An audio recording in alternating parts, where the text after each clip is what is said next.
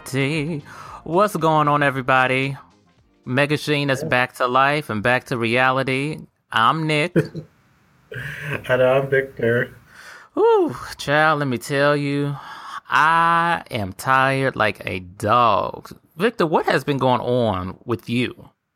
Well, I'm I'm tired too because we are in the middle of our orientation season, and it's hard being the bitch that runs it and trying to be cute and trying to wear ties, trying to have energy and trying to have the kinky hair in place. It's just a lot going on, and I'm tired. But you know what? Next week it's all over. It's all over, and I'm so excited because we'll be back on our regular schedule after next week, Mhm. and then I'll get ready to go over to Canada and see Bay. Mhm. But then you know, and see how he's doing because you know I've been trying to be. I've been a good. I've been a good hoe since since he's been gone. You've been a bad girl, Fiona Apple. Well, it, I will when I get there. You know, I'm. It's, you know, I've been trying to be good, and you know, you have to let all that out when you can. You know, all that stuff. But you know, we're not we're not here to talk about filth. We're here to talk about everything that's been going on in the geek, gay, messy universe. Yes, I know I have been. So this past weekend, I had a coronation for the Imperial Court of Kentucky. Uh, it was it was good. Um, the past monarchs uh, stepped down, um, and it was during the time of uh, we usually have coronation the first weekend in June, and this uh, couple of uh, years it's been the second week in June. Uh, and this past weekend, or while we were doing the coronation, it was the one year uh, anniversary of the Pulse nightlight shooting. Um, and so, uh, for a moment, um, I just want to pause and give our our hearts and thoughts are with the families that uh, lost their loved ones at Pulse. So let's just pause for a moment for them.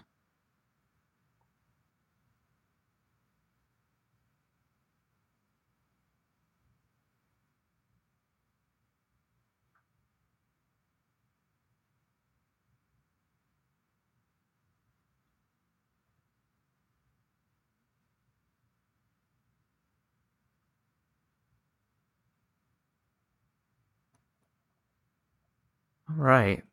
I know before, prior to this month of Pride, I was kind of weary of going out because I didn't Mhm. want something like, I didn't want to get caught up in something like a shooting, which apparently shootings are going left and right today. I know it's been two, I, there was three. three. Oh Lord. Uh, I don't know what's going on, but you know, all this is on your boy's birthday, so God is trying to tell y'all something. Well, you know, some, somebody said this, and it, I, I didn't give it much thought. But I was like, you, watching too much scandal makes me think these things. So they was like, "Have you noticed this? this yeah, this happened today. Do you think this is a distraction?" And I was like, Oh God, yes. Oh, that shooting that happened earlier at the baseball field or whatever. That first of all, who has baseball practice at seven goddamn uh, a.m. in the morning? I'm not trying to laugh at it. I mean, I'll be real. I personally, I mean, I'm glad nobody, you know, people really wasn't killed. But when I think about that that one congressman, I'm like, yeah, he got shot, but let's look at what he's done. To me, I look at it as what what you just said. God's trying to tell you something. Maybe God's trying to tell you something. Like you sitting up here supporting a man who's trying to break these folks that you represent. You sitting up here being anti-gay. You being very hateful. And then this issue happened. And I think he was one of the ones, Shanlin, whatever his name is, he was one of the ones who, you know, when it came to gun control, was sitting up here, you know, ignoring it. So I feel like, well, maybe this is a message that y'all need to get stuff together because y'all been playing games. And, and Mhm. Karma said, um, look, hoes, you better get on the right track of stuff. So a part of me feels like maybe this might be that karma twist that might be like, maybe we need to get on track because you've been Nope. doing the most. It, it won't because if How many kids got killed in Sandy Hook? What, 23? Mhm. That's not, if 23 innocent kids, let's say, let's call it like it is, innocent white kids, wasn't going to do anything to get the NRA and all this bullshit ass legislation out of, uh, on, out of Capitol Hill, then you know what? Nothing will. That's true.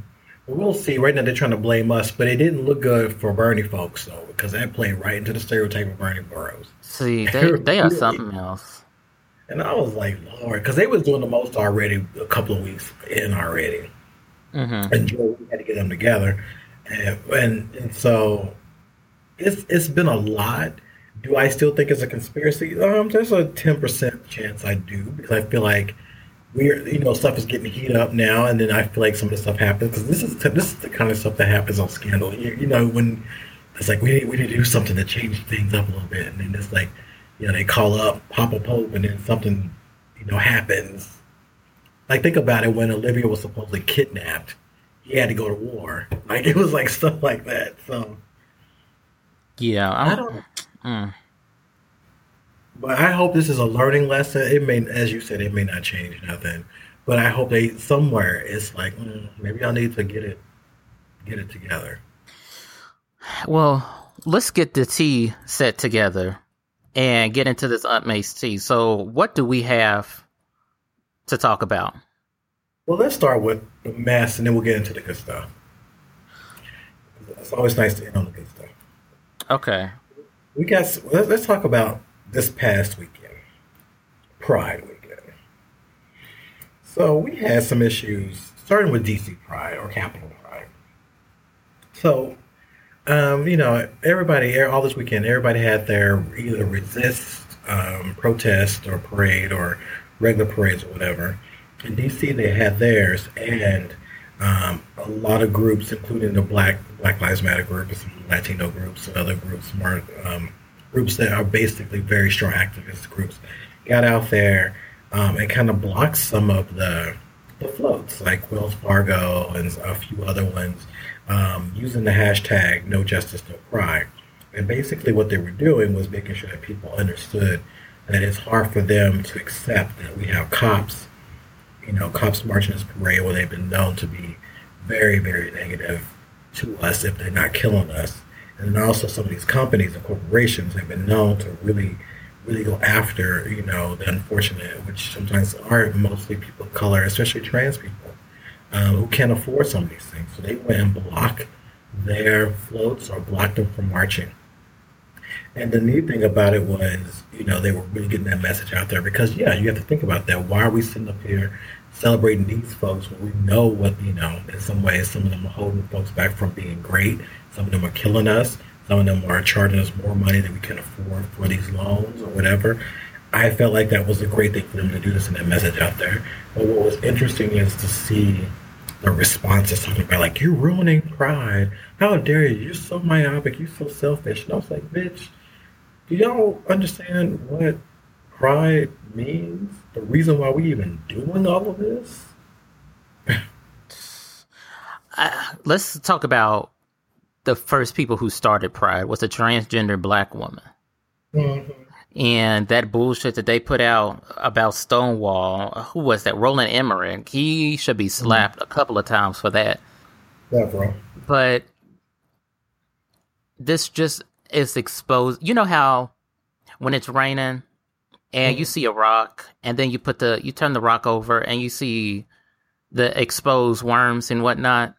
Mhm. This is what this is all doing. All these people who want to be down with us, but when we ask for something, you're like, "Oh, well, but wait a minute, you're already included, aren't you?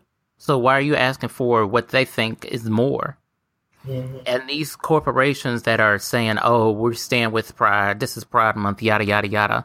Just because you put a rainbow on your shit doesn't mean that you're down with us. Let's be honest, because only you only have to do this for one month out of your whole year.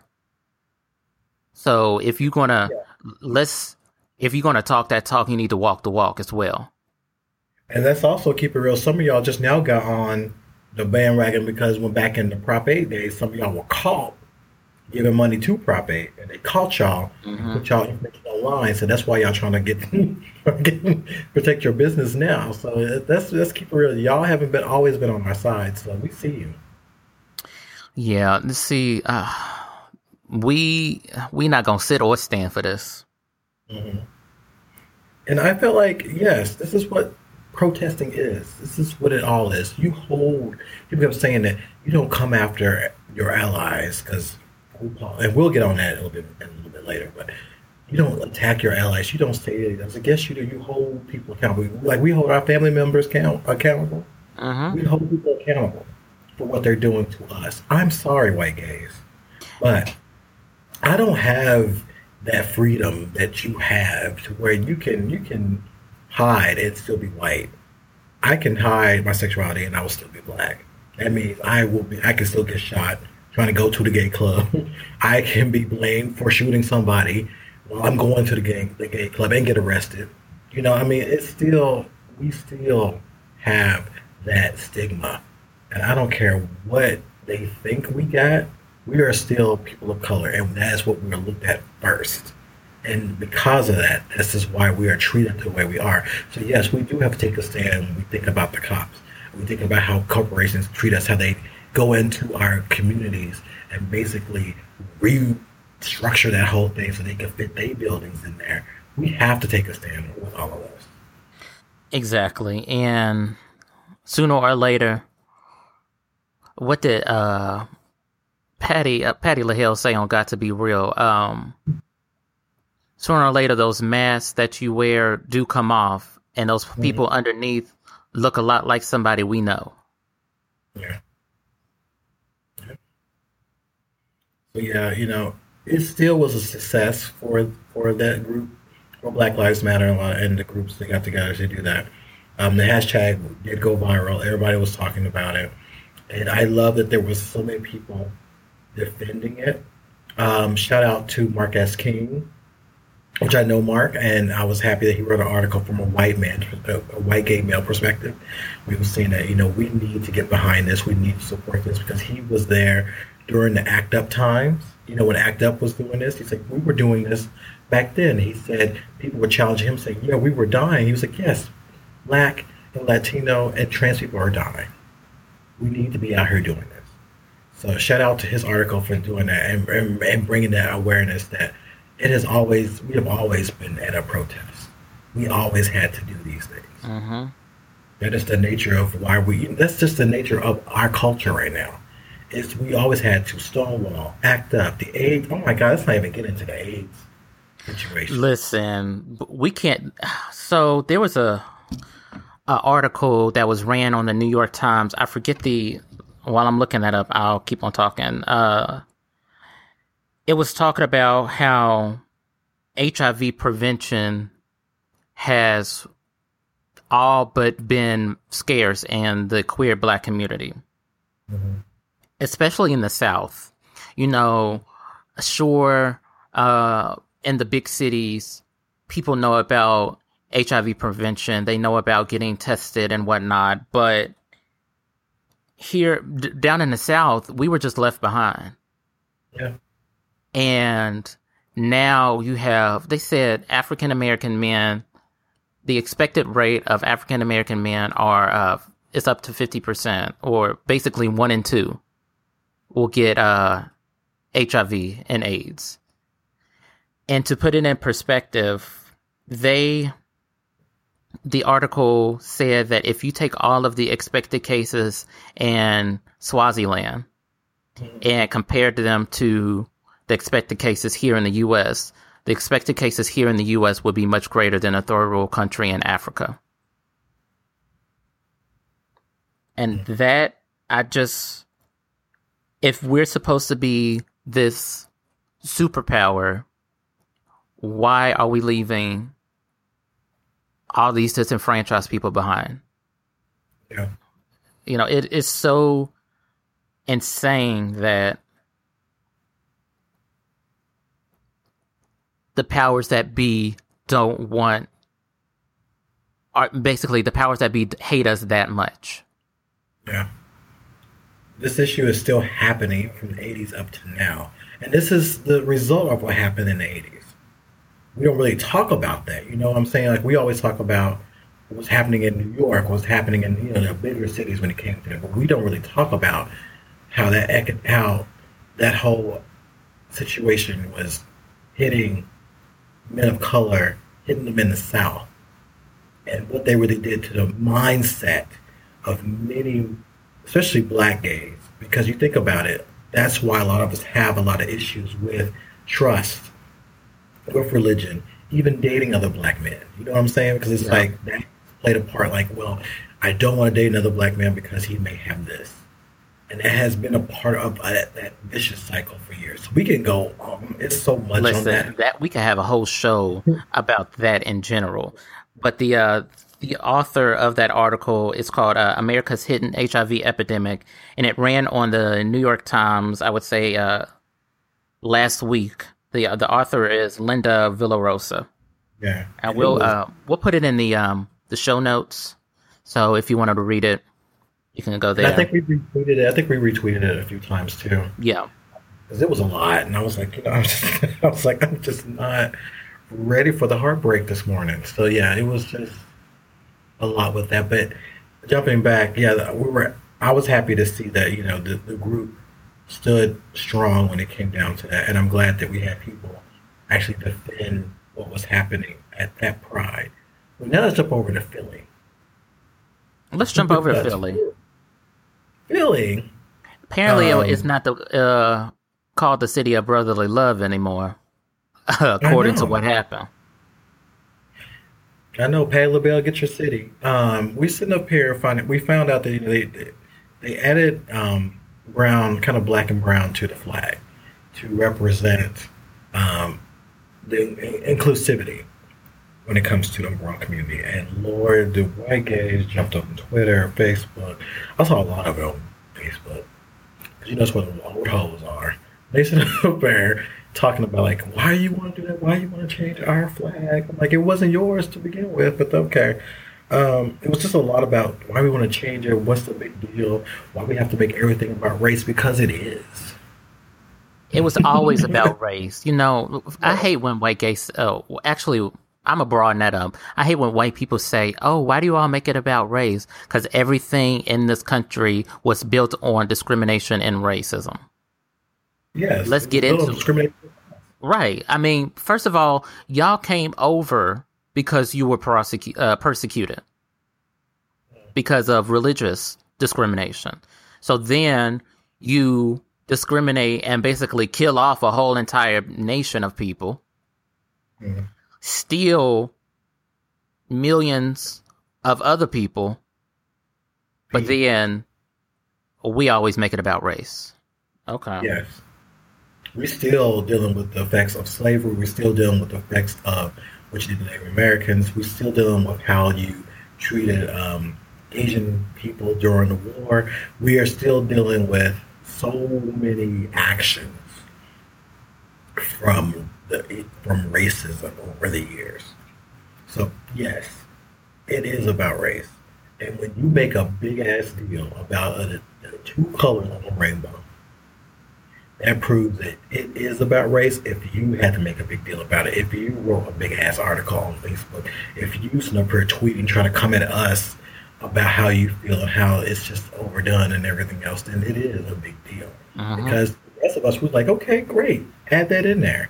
But y'all had to come back and say what you had to say. And guess what? Now we are talking about it to a point where we're going to have to hold y'all accountable too. And the last time I checked, being gay isn't a white thing. And I don't know who told y'all y'all own that. I guess that's that mentality of you own everything. But you don't own sexuality. You don't own queerness. You don't own any of that. So you're going to have to open up and realize that, again, as we have said many times on this show, is the tables are turning it is uh-huh. becoming. It's going to be more of us as a majority.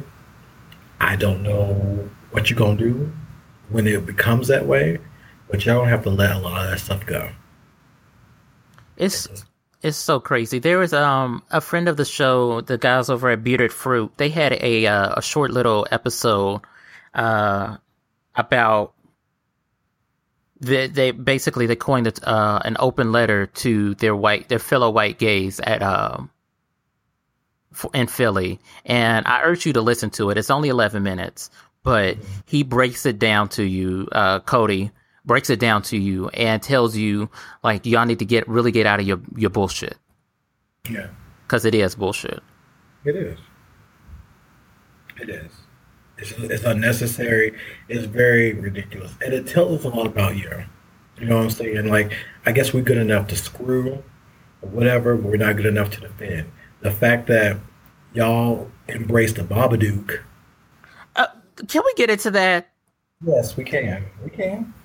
Like, I must have hit. I must have been way too goddamn busy to, or I didn't get the notice, or somebody didn't give me the minutes from the last meeting because this kind of just snuck up on me. All of a sudden, Babadook is the the poster child for uh, gay pride, and I'm like, isn't Babadook supposed to represent depression?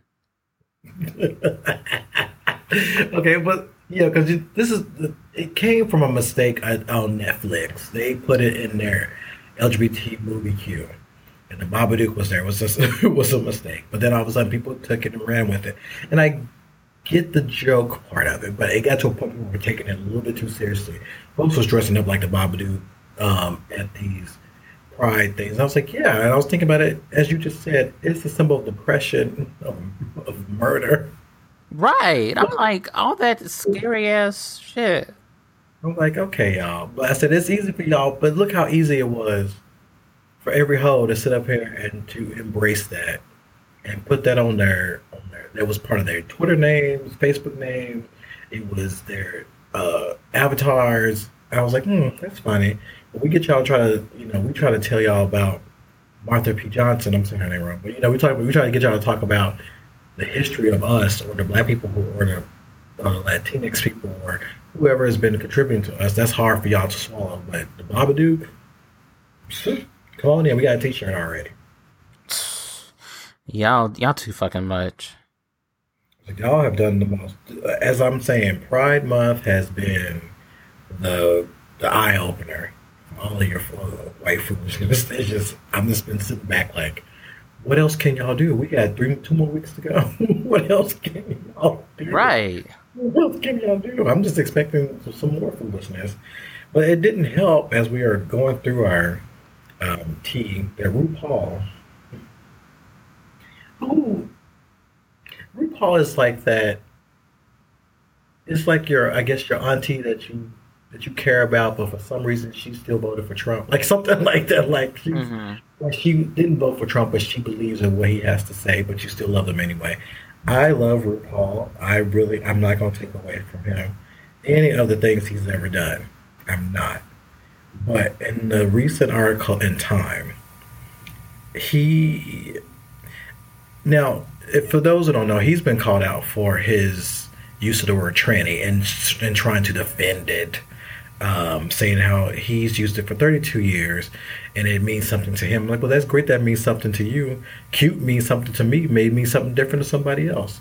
But if it's something that's offensive, I'm not going to sit there and keep using it. If the people that it is addressing says it's offensive. But anyway, um, Rue still has some issues about how um, we look at identity and how we play along with those words. And he's saying that how millennials take a issue with it, but he doesn't personally.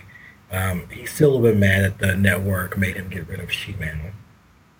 Um, but believes that because of the Trump era, it's going to wipe out all these things. We're not going to worry about who's calling calling people he or she, um, and how we need to be able to not how we need to pick our battles and not fight against our allies. And I was like, um, we still have to hold our allies accountable. Because wasn't it wasn't it the other day that somebody was trying to tell us what the A stood for? Right. Somebody was like, "Oh, the A stands for ally." I was like, since when?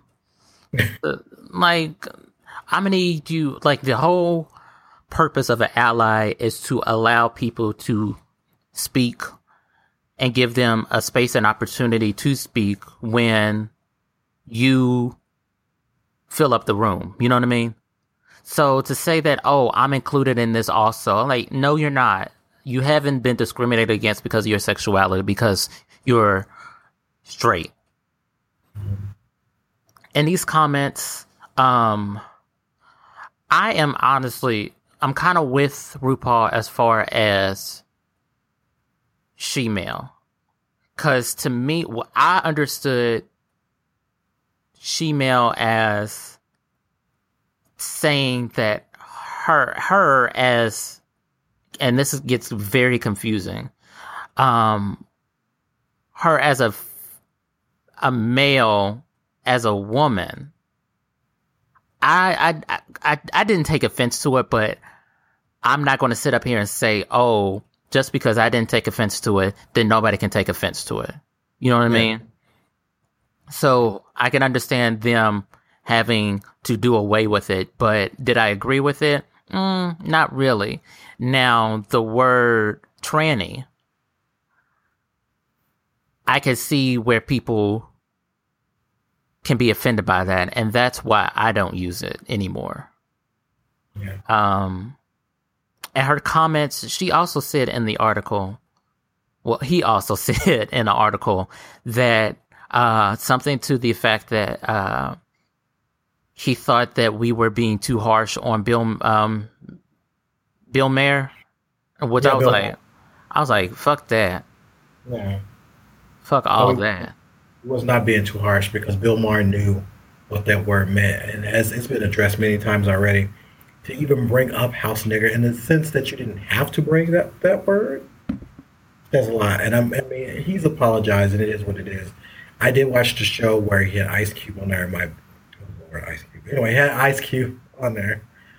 I, I have a big crush on Ice, Ice Cube. Anyway, um, brought him on there and he said, like, he basically checked him on why he why he shouldn't have used that word, and that's not for him to use. But to defend that means you have no idea what that word still means. I don't know if you know. Rue comes from that world of um, Lee Daniels. You know these old these elders who, for some reason, Still shucking and jiving for Massa, thinking that they gonna somehow get in the big house. yeah, I don't know how to explain them because you know they like uh, in no shade those have. It's not about people having white partners, but they have white partners.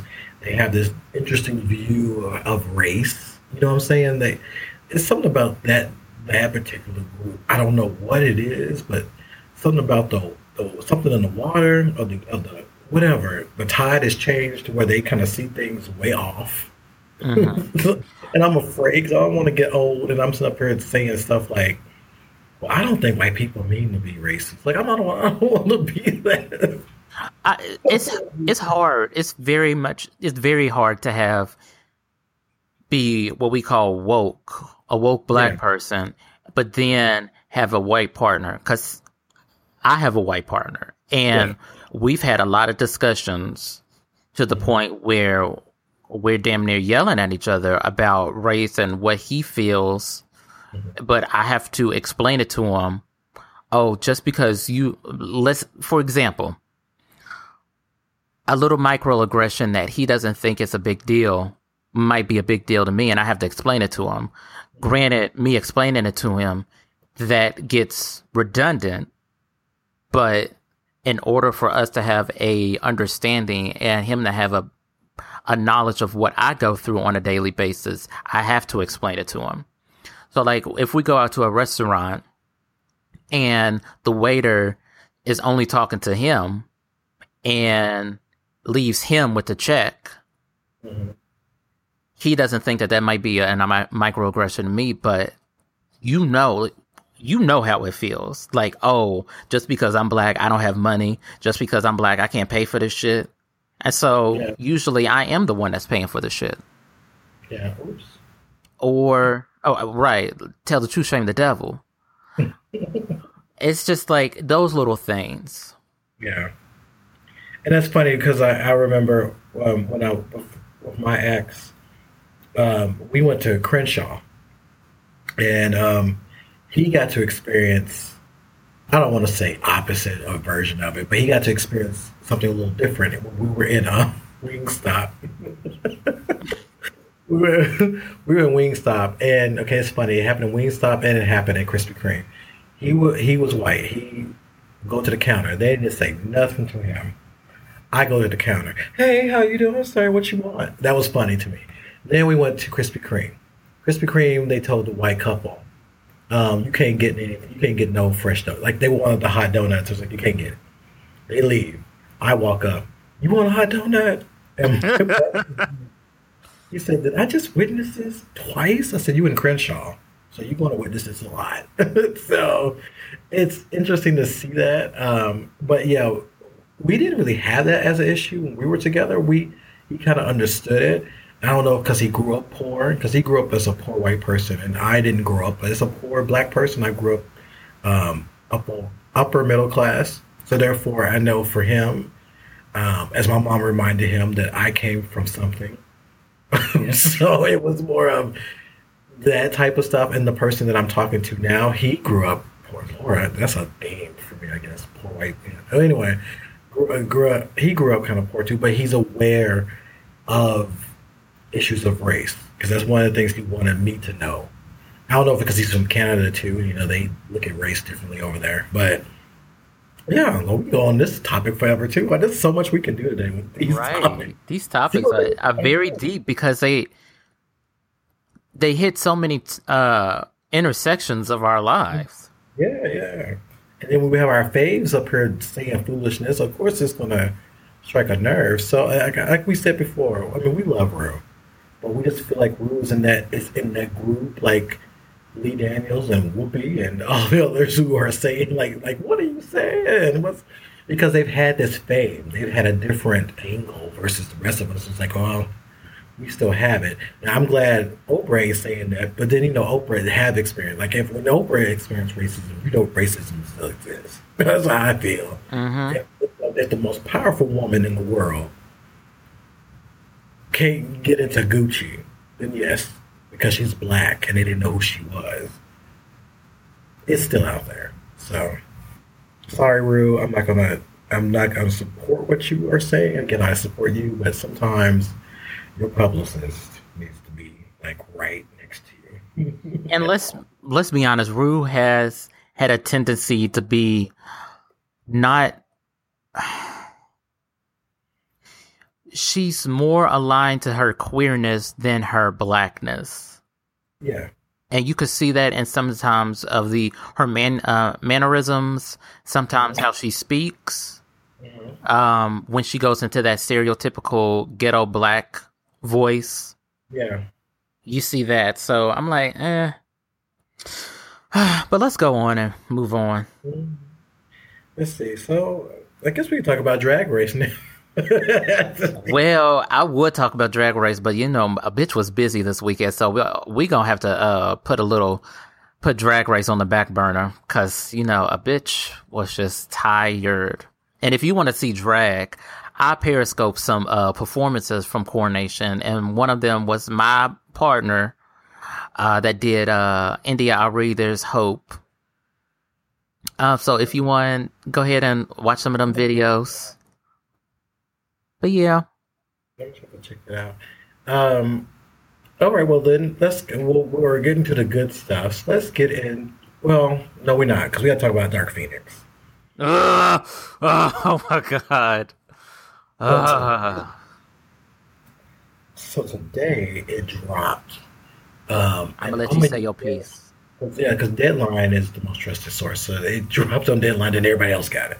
That uh, I mean, they moving forward with the movie. And I think we already talked about the fact they have Magneto in it, who had nothing to do with Dark Phoenix at all. But you know, they have our fave in there. They had Eddie Mystique, uh, Jennifer Lawrence. I'm like, why is she? I was sitting there like, why? And, and I feel like the studios could have been like, did y'all not pay attention this past summer when we were like, we didn't want to see her, nobody wanted to see her. Her 15 minutes are up. Like we we're kind of done with her, but y'all brought it back. But today they announced it was kind of hot and cold because it was like cool that Jessica uh, Chastain, which I enjoy her work, I really do, was asked to is in talks to join the cast, and they wanted her to be um, the Shi'ar Empress Lilandra. Now, for those who even watch the cartoon, Lilandra is the Empress of the Shi'ar who knows a lot about the Phoenix, and they know how dangerous the Phoenix is, and she also has a relationship with Professor X. Well, according to what they're going to do in this movie, she's going to be the main villain. Now, let me say that again. Main villain. Now, that's now again with Lilandra. She has a sister, Deathbird, who is a villain. Her brother, D'Ken, who is a villain. Uh huh. Because he went crazy. And Phoenix had to handle that ass beforehand. Before she went dark, she had to handle that ass. But Lilandra, now I was sitting here like, okay, here y'all go again. This is what Fox love to do. They love like here's it's like here's the recipe to make a cake. Okay, you got it right there: egg, sugar, water, flour. But these hoes sit up here and go, let's add salt. and let's add um, toothpaste, and let's also add um, shoe polish, and let's also put in um, some some dye, Like deviled egg. yeah, and some chitlins. Let's put that in there too, because that that'd be a good cake. That's what they do, and I'm simply going, why are you making Lilandra? Because they have to also remember again. I, they keep thinking that yeah, these new kids, these they keep forgetting that not just my generation, but the generation after me grew up on the X Men cartoons. They know what's up. And but you were talking about Lilandra as the villain. And I was like, you don't have. It's like you don't have to do this. And the writer of Fantastic Four, that mess, is the writer for this. So that it, t- it told me everything I needed to know. It told me everything I needed to know. I do not know why they do not want to succeed. I, I don't either. I don't, I don't. like. Lilandra was never a, a straight out villain to the X Men. Sure, like if I'm going off base based off the the Phoenix animated series, Mm-hmm. she was help. She needed their help to get the Ken up uh, dethroned, and then when Phoenix turned into the Dark Phoenix, she was like, "Okay, we're gonna have to kill her." Mm-hmm. But she was never, uh, "I'm gonna have to kill all y'all motherfuckers." Yeah, She she was was like, never we that. have, yeah, she's like, we have to get rid of the Phoenix because the Phoenix will destroy the entire universe. And I get that. She's a damn empress. She has to think of the, the best interest in the universe. And she was like, if we don't, she's going to destroy us. And yes, it was a hard choice for her. In the cartoon and the comic, she was like, this is hard because I'm in love with Charles. Right. But X Men are his. That's his babies. And also, she's like, I'm trying, but I got to rule my damn people. Right. She's like, um, the Empress must be made of cold of steel, even at the cost of her heart. And it wasn't like I don't understand how she's just going to all of a sudden be a villain because didn't in the the animated series she called out to uh Xavier and she mentioned that the bond that they have is similar to love or I think she equated it to some kind of like marriage. So if Mystique over here and Xavier are supposed to be fucking, how y'all gonna incorporate that story? Y'all gonna make uh, Mystique the jealous one? Y'all gonna make Lilandra? Y'all just basically gonna make it a love story about them when you know good and goddamn well it shouldn't be about them. They shouldn't even be in the fucking movie. They should. I am so done with these newfangled X Men.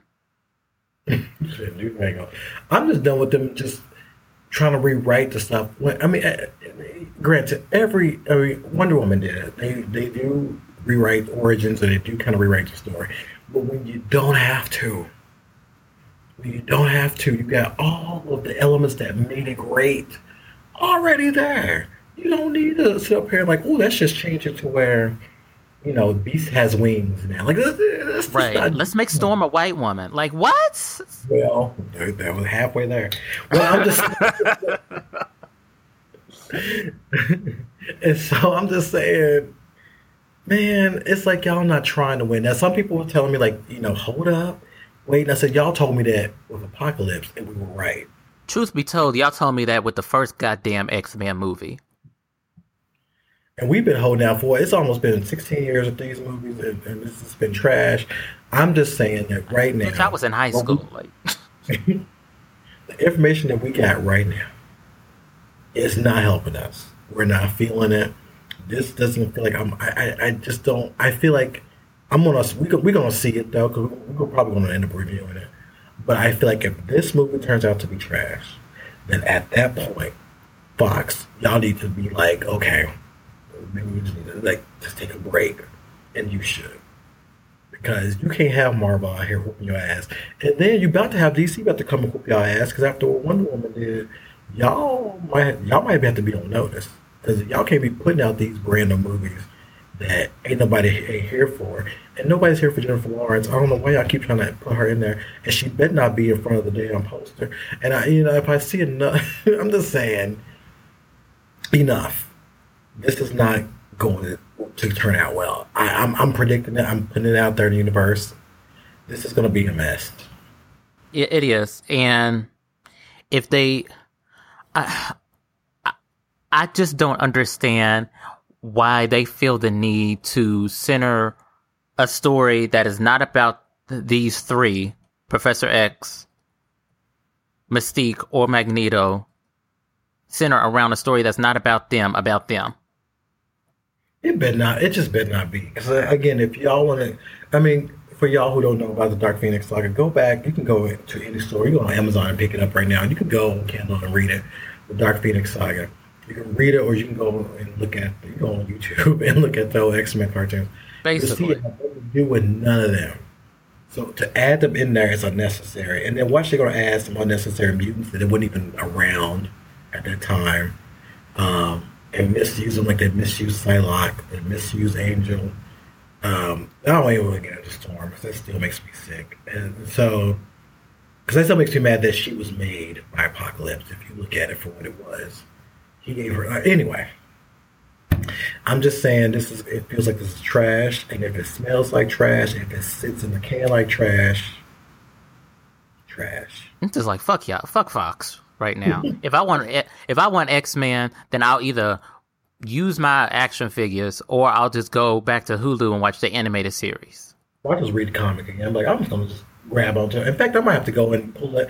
Well, I lost my graphic novel version, and I'm not gonna open up my comics. I might have to go buy a new one.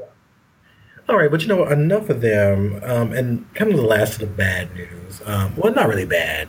The World of Wakanda comic um, that was um, written by Roxane Gay, the great Roxane Gay, um, was canceled, which I'm actually fine with. I'm fine with that because I feel like they were doing too much with Black Panther.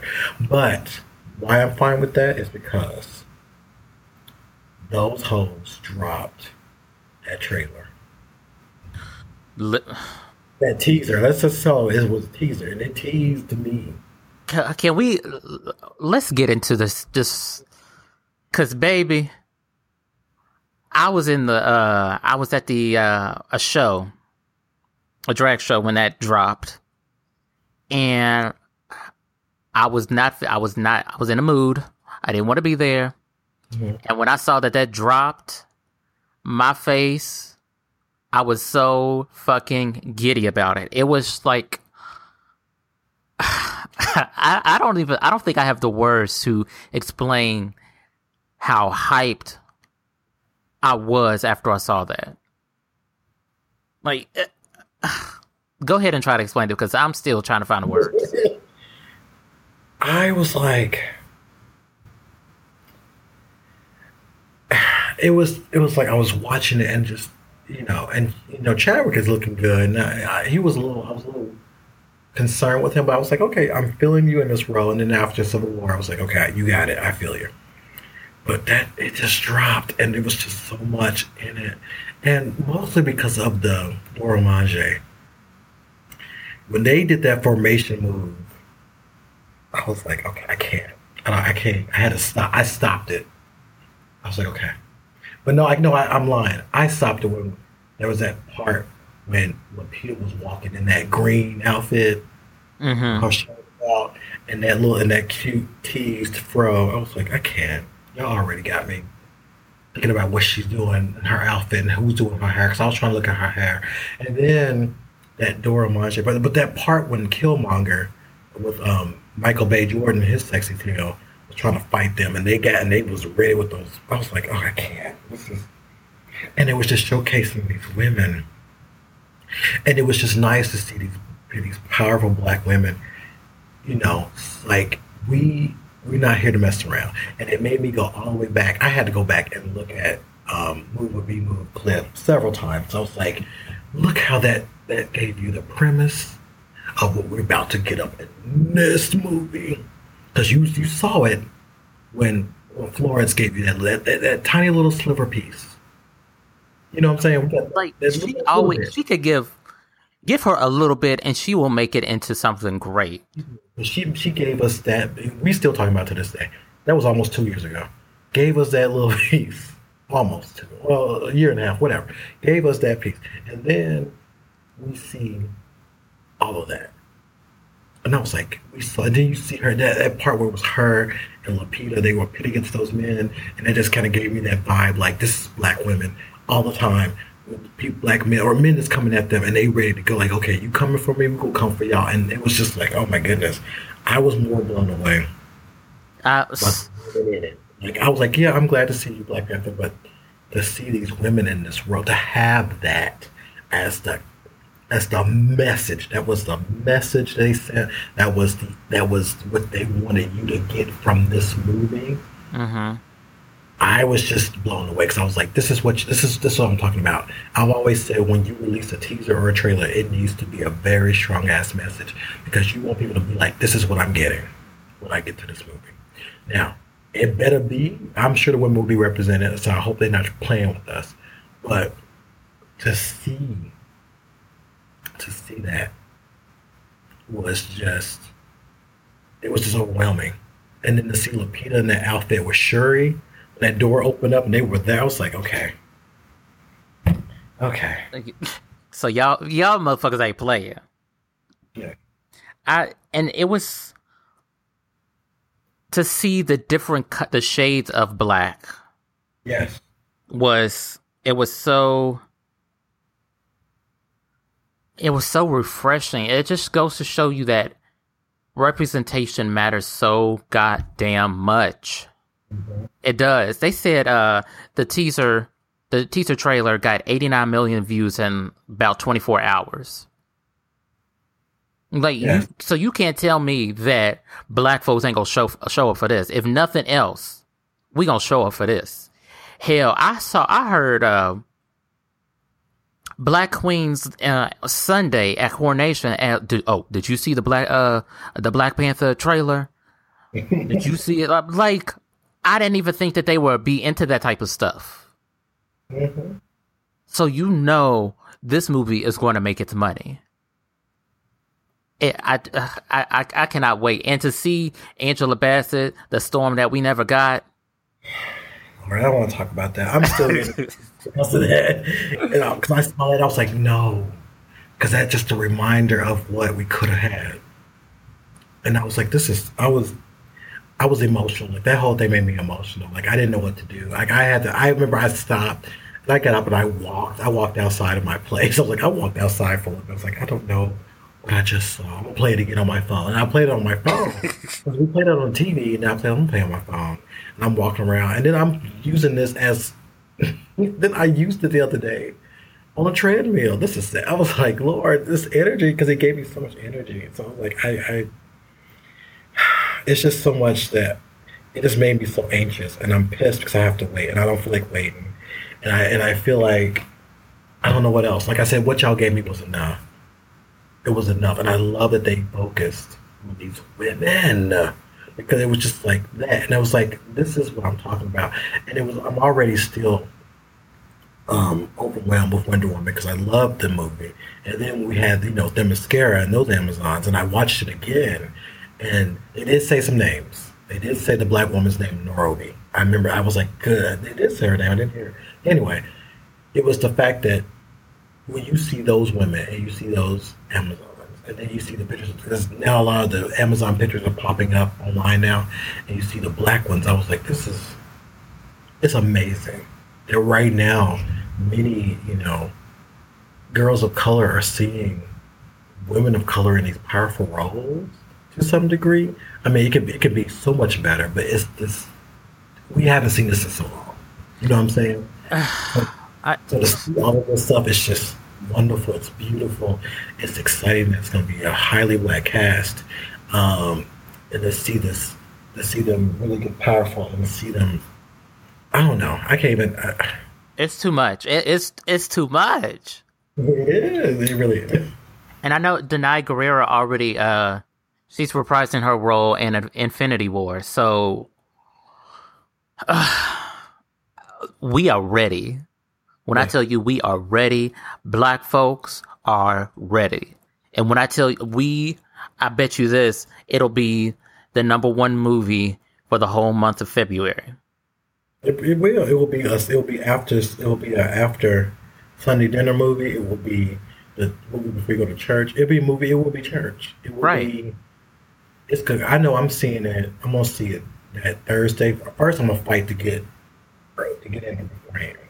Mm-hmm. Then I'm going to, um, and then I'm going to um, see it more and more times to the point I'm just sick of it. Uh, but yeah, I have to see this movie. I'm so excited for it. It looks great, and oh my god, I, am just I'm just feeling good about it. Yeah. so that's all for I have for uh, Mace T. Do you have mm-hmm. anything else?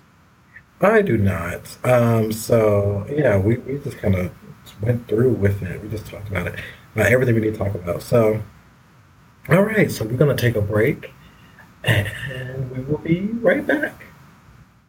Universal FanCon is a brand new convention coming to the Baltimore Convention Center in April of 2018. FanCon will be a round the clock event featuring comics, cosplay, gaming, celebrity guests, music, and more with a focus on diversity and inclusion. Get your tickets now at universalfancon.com because geek is universal. All right, we are back, and for our king size issue today, we're going to kind of talk a little bit about Pulse. but We're going to talk about the year after, um, a little bit about what has changed, and what has stayed the same. So, Nick, what do you think has changed since this horrible incident? I don't think anything has changed, really. To be completely honest, I think queer people of color have become maybe I don't want to say more aware because to a, a, point that we've always been aware that we've had targets on our back. We've just been huh, I, I really don't know, but I don't feel like anything has changed. I feel that people still specifically gay white people in the community still treat us as if we're second class citizens. They still disregard us as if we're just the background to their foreground. Yeah. They still regard us as just sexual ob- objects. Um, but all the time taking what they deem as cool or in fashion or what have you. I think that Pulse, the shooting really opened eyes as far as dance clubs, particularly gay dance clubs, have always been a haven for people, for us. Um, it was where, you know, we saw our first drag show. We had our first, our 21st birthday. We made out with somebody in a bathroom. We did this, we did that. It was it was the first of many things that happened at a gay nightclub. And it was one of the few places that A, you didn't think something like that would happen, and B, where you felt in a sense safe. So when uh, so after Pulse, people were thinking, well damn, if that can happen here, where else can it happen? You know, we can't be safe at work. We can't be safe at church. We can't be safe driving. So we can't be safe in our own house. So I think, I, I don't think much has changed. And especially in the political climate that we live in, you have all these bathroom bills that are coming out saying that trans people are uh, dangerous to children, but you don't have any data to show that trans people have sexually assaulted children versus you have data out the ass of these Republican men raping, sexually assaulting, uh, doing lewd sh- shit in the bathrooms, but you don't. I don't think anything really has changed. Now, what about you? I I don't think much has changed. I think there was awareness for a brief moment, but I don't think anything has changed. You still have people, especially politicians, still trying to get these bills out here, still disrespecting us. You have the president who still hasn't even recognized LGBT month. You have, um, we we lost a high amount of Latinx people and yet we still have people arguing about the color of the flag. We still have people not understanding what it is to be uh, marginalized within a marginalized group. We still have people still talking about, you know, no browns, no blacks. So I don't feel like a lot of that has changed. The the LGBT community is still white, um, and so that's some work we still have to do. What I do think about, you know, like a place like Pulse, as you were talking about, this is supposed to be a place that we do feel safe. It's our sanctuary. It's our it's our church. It's our place that we go just to release. You know, have a good time. You know, tip a drag queen here or there. Um, you know, get your hookup, take your whatever you do. And for that to happen there is a wake up call that that our safe spaces, we're already losing our safe spaces. You know, a lot of gay clubs are closing down because of how things have changed in social media or what have you. But a few places that we do have, that's all we got.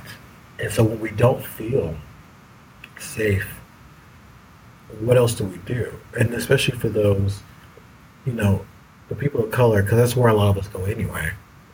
Um, what what do we do and how do we feel safe, but how do we be more supportive? How do we start reaching out to people to say how are we're supportive? I hoped that the after pulse we would have came together more, but I feel like we haven't. So I don't know what it would take for us to be more of a cohesive group and to where we are aware of what's happening within um, the lives of other queer people, you know, to where we are more aware and more woke. Now, I feel like the people that I follow or I or follow me on Twitter especially the the white gays, seem to be on that page, but I'm but I'm not convinced that enough are on that same page. So I don't know if anything has changed. I think if some ways we've kind of we're kind of say in the same muck. Yeah, I. In order for it to change, a lot of people need to recognize that just because you're you get dick, and I'm be blunt about it, just because you fuck, suck, whatever, doesn't mean that you still don't come from a place of power and privilege. You know, like we said earlier in this show, people see our the color of our skin before they see our sexuality. And if they already don't like us or have preconceived notions about our sexual about our ethnicity already, then they're already going to have preconceived notions about our sexuality. Yeah. Number 1. Number 2, we need to be we need to be in politics a lot more. And I'm not just talking the stereotypical white gay man affluent white gay man in politics. I'm talking about a lot of more, a lot more people of color in politics. I'm talking about a lot more trans people in politics. I'm talking about a lot more asexual, bisexual, disabled people in politics. So when something comes along down the pipeline that is discriminatory against a certain group, especially a person of color, then we have somebody fighting for us. Like just in this past couple of weeks, there was a uh, a politician here in Kentucky uh, drafting a religious freedom bill about uh, oh he doesn't want uh, it's basically an anti-trans bill, and I'm like of all the things to work on, you know, Kentucky is one of the poorest countries, or is one of the poorest states here. Most of the people needed Obamacare, but only two counties during the uh, last election went blue. So I don't know. That's a whole story in itself as to why people don't always vote for against their own uh, policies. That is just something so stupid to me. But yeah, we have to get more informed. We have to get our ego out of the way. There needs to be not just allow queer people of color to speak but also to hear them out and listen. Yeah. Just because you're not talking doesn't mean that you're listening to that other person. Yeah. But I don't know. I don't know what's going to happen. Honestly, no, I, I think that something even more drastic is going to ha- needs to happen. Sadly, I, I believe that too. Um, but you know, the best thing that we can do is always hold it accountable and call it out um, to where we have to get people to be more aware um, and let people steep in their mess so they can realize that what they were doing was mess and then realize as a community we have to be stronger because we can't sit up here and argue about stupid things like colors and flags or why somebody's blocking the police float. We need to look at the fact that people will be coming for us that we coming to kill us, that we're coming to, you know, to take away our happiness and joy. It's not about arguing with our allies. It's about making sure we are stronger front to handle the bigger things that come, even handle the the smaller things. So, what I hope is we can at least get together soon to battle these things and come out as a stronger group. The one thing I wish the gay community would do is follow what the black community has done is basically when it comes down to it, we stick together. We had to learn to stick together through the fact of racism, especially back in the, the 50s and 60s and 70s. Um, and because of that, we have become a strong front. That's what we need to remember. We need to remember what we had to go through to even get this far. We need to remember Stonewall. We need to remember ACT UP. We need to remember everything that was happening in the 80s the fact we had to fight for it, marriage, the fact we had to fight to even exist on the census. We have to remember all of these battles. We have to remember we have to do all this together. It can't be a separate thing. And if we keep letting foolish things distract us, we're not going to get there. We're not. We're not at all. Yeah. And you know, it's the problem is that people would think about something and then move on to the next tragedy. Like, for instance, today, there was a shooting in San Francisco. There was a shooting in Brooklyn. There was a shooting in Alexandria. The, uh, the apartment fire in London. I think there was another shooting in Berlin. It's like everything is so hyped up that we don't have time to process it correctly. You know, we're on to the next tragedy and then the next one, and then the next one. It's yeah, but I'm gonna be optimistic because that's all we can do. We have to just keep remembering what's important and just keep going. We do, and I mean, it's I, don't know. A change gonna come. A change has got to come. Yeah. But as always, I think that's it for us. Uh, unless you have something else to say. Um, that is it. Like always, follow us on Twitter. We're at I'm at Porter Pizzazz. Victor is at Wonderman Five. Follow the podcast at Megashine Pod. Go to our website, themegashine.com. We're on Facebook, uh, Instagram.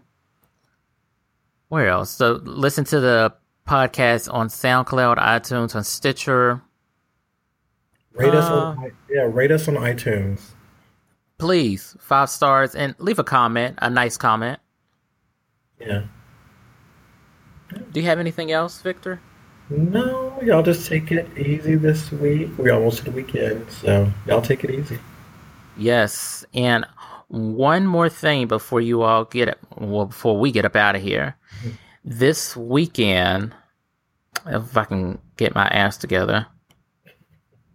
Yes, this weekend, if you're in the DC area, our fellow FanCon affiliates, uh, the Black Geeks, Black Girl Nerds, are doing a uh, Black meetup at Awesome Con. It is on June 17th at 7 p.m. at the Black Squirrel. Uh, we'll tweet a an ad for the meetup, so it should be fun. Um, also, if you don't have your tickets for Universal Fan Con, go ahead and get those because it's gonna be fun. I keep on telling y'all, it's gonna be a party. Mm-hmm. And I'm gonna be there. I'm gonna be on team too much. so it's it's gonna be sickening out there. Um, and I think that's all I have. I got some food to cook.